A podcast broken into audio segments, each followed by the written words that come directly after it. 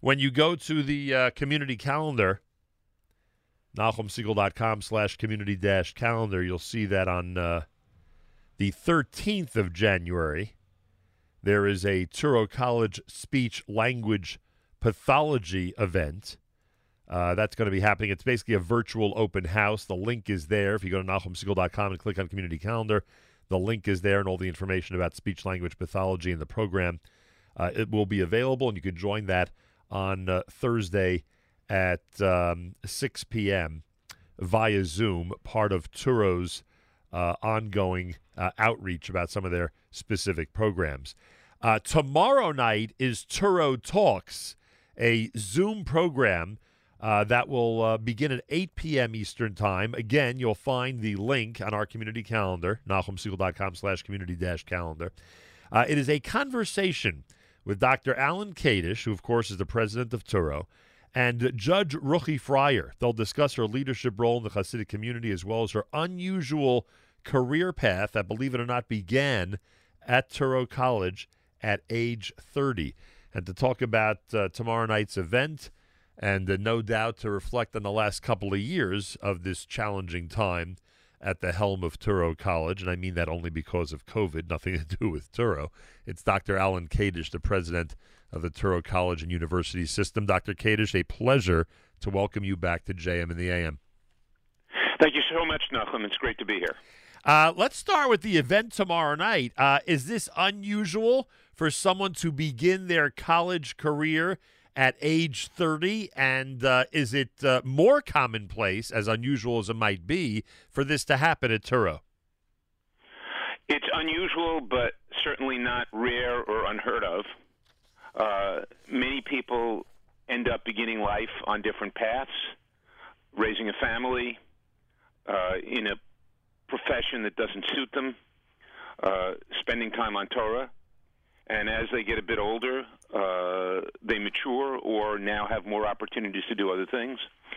So we have a school actually uh, that's designed for students who've taken a few years off from their education and come back to uh, school.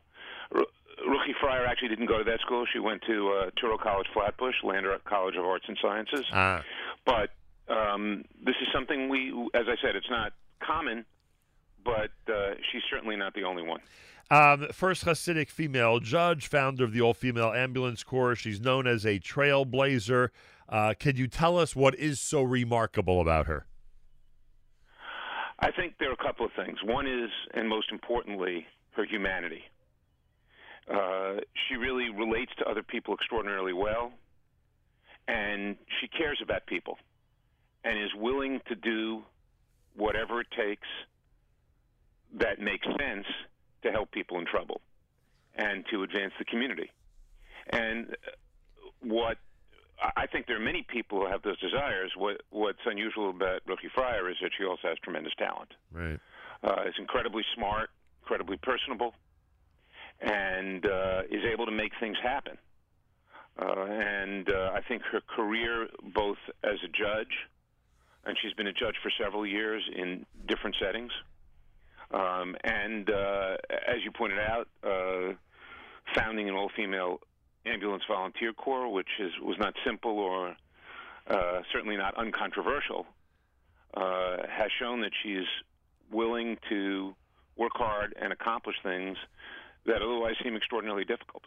Dr. Alan Kadish is with us, the uh, president of Touro. Tomorrow night, he's in conversation with Judge Ruchi Freier. Again, you can go to our website, NachumSegal.com, the community calendar section. You'll see it tomorrow night at 8 p.m. The link is there to register, etc. Uh, we'll get on to other things in a moment, but before we wrap up about what you're doing tomorrow night, um, how about a word um, uh, for those parents and students out there uh, who would like very much, as I'm sure she did, uh, to stay in as Jewish an environment as possible while pursuing uh, their academics?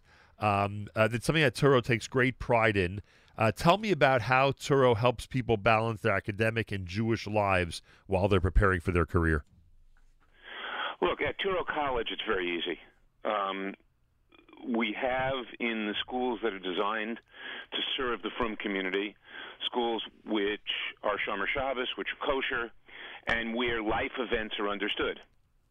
Um, and so we try to make it an academically rigorous, career preparing, personal growth environment, but which also uh, not only respects observant Jews, but idolizes and encourages that behavior. Yeah. And we think that that creates a unique environment. And, and the fact is, because we have so many graduate schools which create all kinds of opportunities, and because our students have had success regardless of where they choose to go to graduate school, we think it's a great option. So Ruchi Freier is a great example of that. Uh, she started her education at age 30. She hadn't been in school for a while and didn't have a strong academic background before she got to Touro. And uh, as, as she'll talk about tomorrow night, uh, she was inspired by a number of her professors, went on to Fordham Law School, and then uh, went on to uh, success professionally, personally, and uh, doing great things for the community. And so that's the kind of environment we encourage. And uh, we've she's by far not the only success story. And uh, we uh, pride ourselves in being able to uh, nurture those kinds of peoples, people.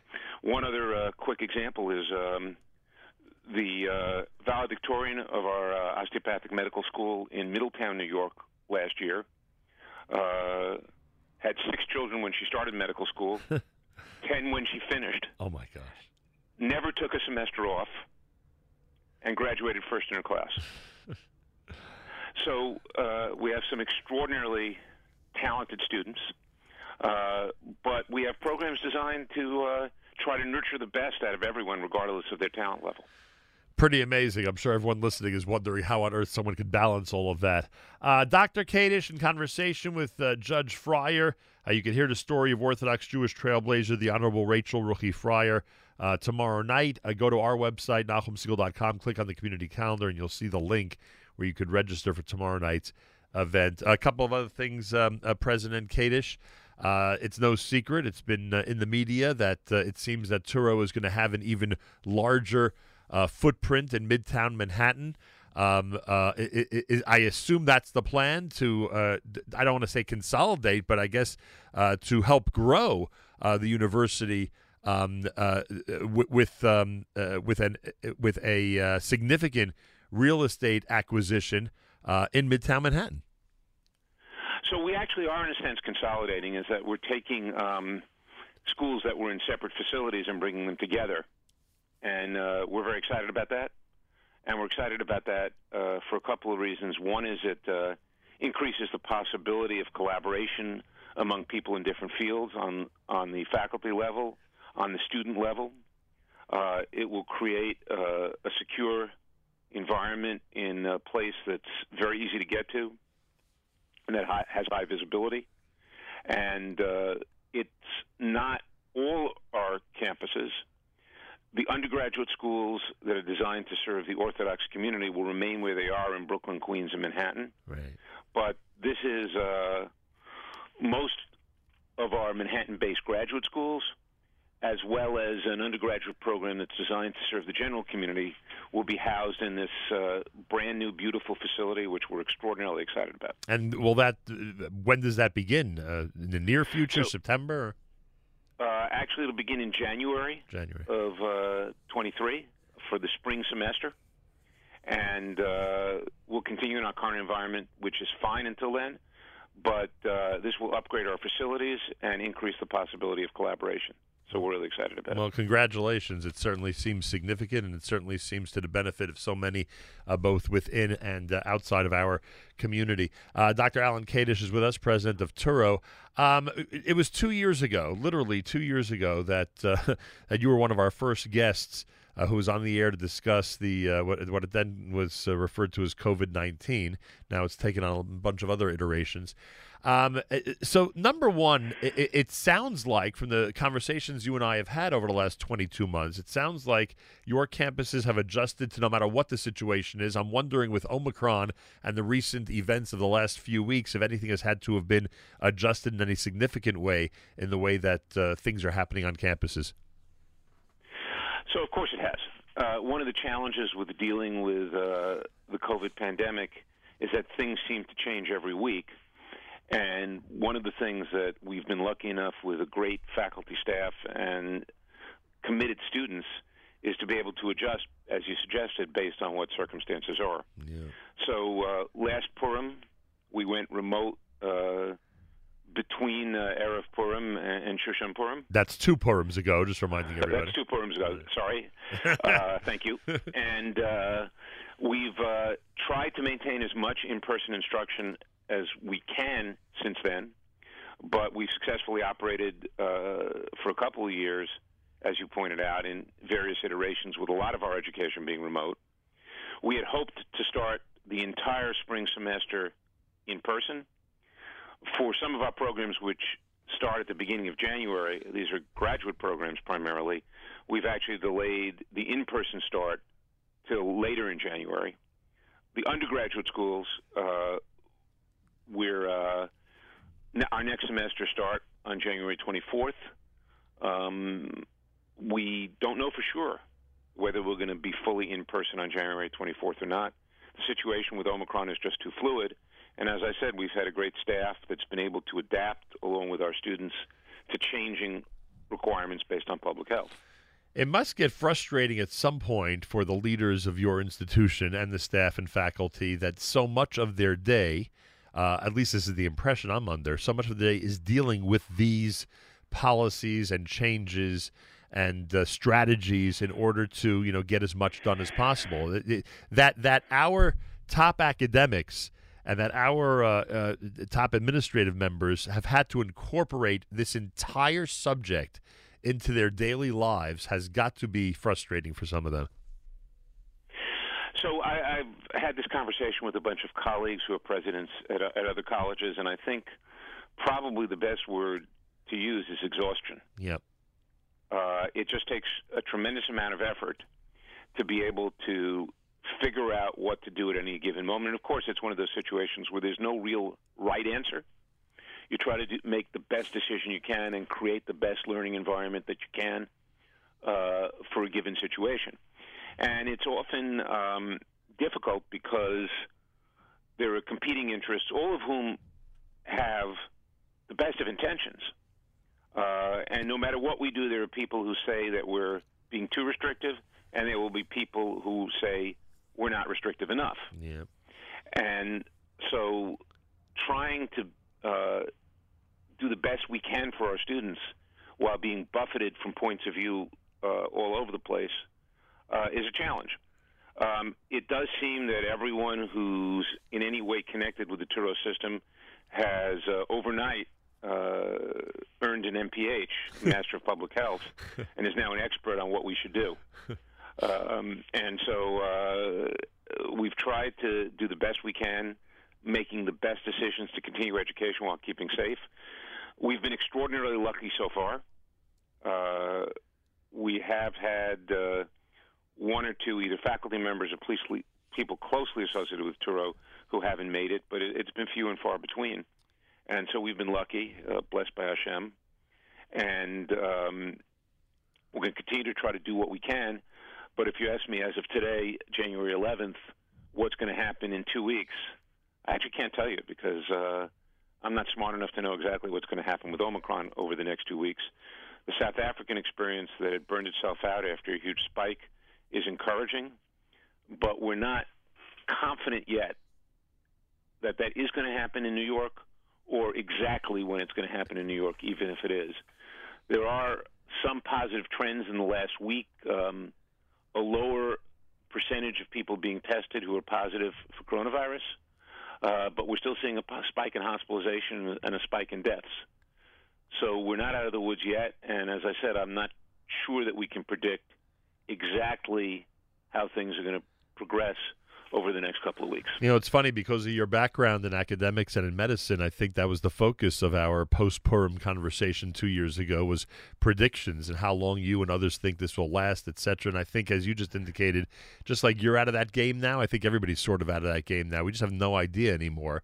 And nobody's nobody feels confident to actually give a prediction because you never know what's going to happen. What what what happens when a new variant is announced, uh, or you know some new? Uh, uh, do, do, you roll your eyes the same way the rest of us do when when you get that feeling of here we go again when you hear of some new variant coming from somewhere on this globe?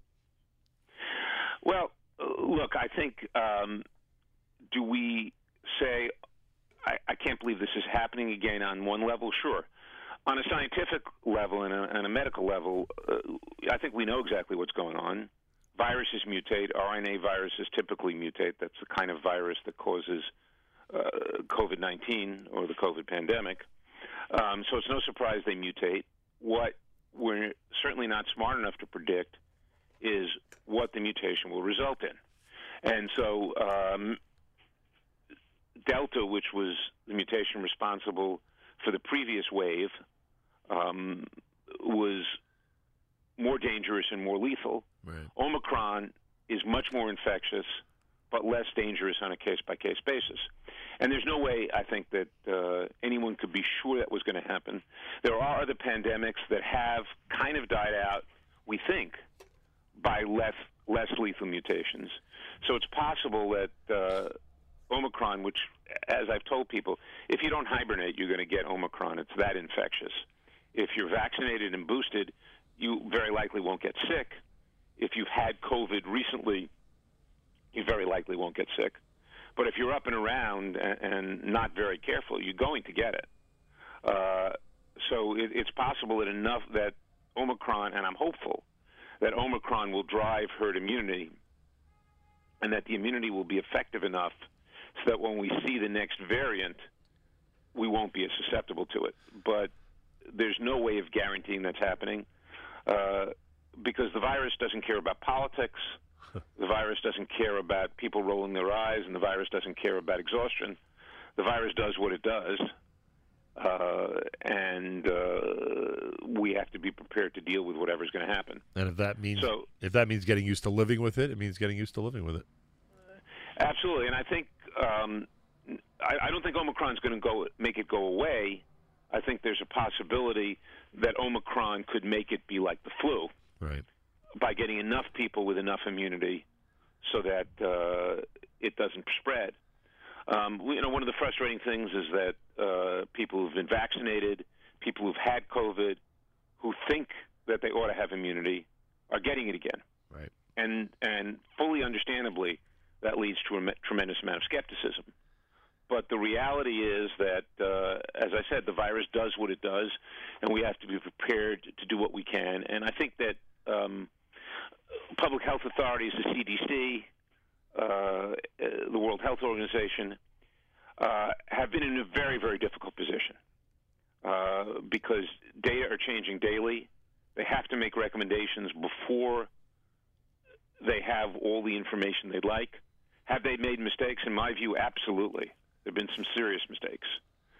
But I think once guidelines are issued, they generally make sense.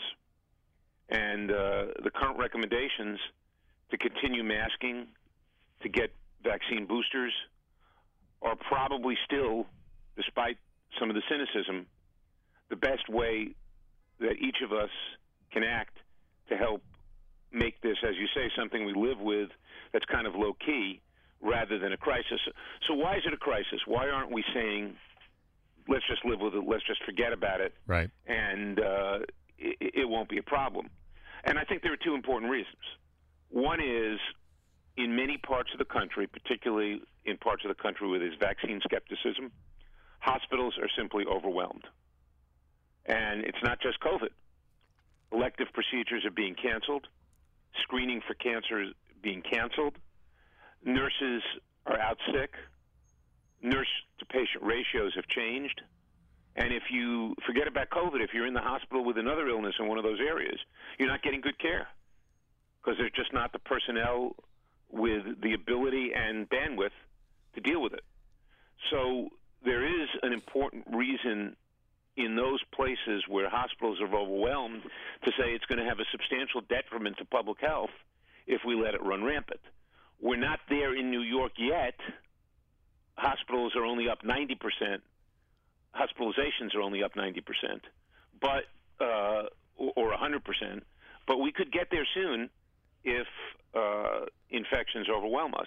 And so uh, we're not at a state yet where we can say, let's just ignore it because the healthcare system is going to get overwhelmed. Right. And the second thing is Omicron may be two to five times less dangerous than the other variants, but if five times as many people get it, which may actually be what's happening, then it's going to mean people are in the intensive care unit, people are on extraordinary measures to keep keep them alive, and people are going to die. And deaths are going up more slowly with a lag, true, but deaths are going up. So Omicron, while it has some features that are less dangerous and that it's less likely to cause pneumonia, it's not safe, particularly for vulnerable people. And ignoring it, we're not quite at the stage, I believe, where we can ignore it. I think we still need to, have, to exercise care. We still need to get vaccinated, develop immunity, and we still need to be careful in highly crowded public places that we don't overwhelm the healthcare system and allow the vulnerable people to get sick and perhaps die. And the hope is that it, uh, like you mentioned in South Africa, that it goes away relatively quickly uh, as compared to Delta. Maybe a couple of weeks from now, we'll be speaking completely differently about this. Exactly, and that's why in, in our planning, as we talked about earlier, we're uh, probably in a way that frustrates many people. We're saying we have a tentative plan, but we're going to have to be careful and adjust as public health conditions change. Right, understood. Dr. Alan Kadish, he's president of Touro College. Always enjoy his uh, commentary, especially about the uh, COVID 19 situation, which he's done for us often over the last couple of years. I remind you that tomorrow night during the Touro Talks series, Dr. Kadish will be speaking with Touro graduate Judge Rachel Ruchi Freier, discussing her leadership role in the Hasidic community as well as her unusual career path that began at Touro College. Uh, the link to register for the event is on our website. Just go to nachumsegal.com slash community dash calendar and you will see it under January the 12th. It happens tomorrow night beginning at 8 p.m. Dr. Kadish, good luck with tomorrow night's event. Continued good luck at Touro. Um, and Mazel Tov on the, uh, uh, the new facility as you get set to uh, move in one year from now. And uh, thanks so much for joining us this morning. Great as always, and I look forward to speaking with you in the future. Appreciate that. Dr. Alan Kadish, president of Touro College, on a Tuesday morning broadcast here at JM in the AM.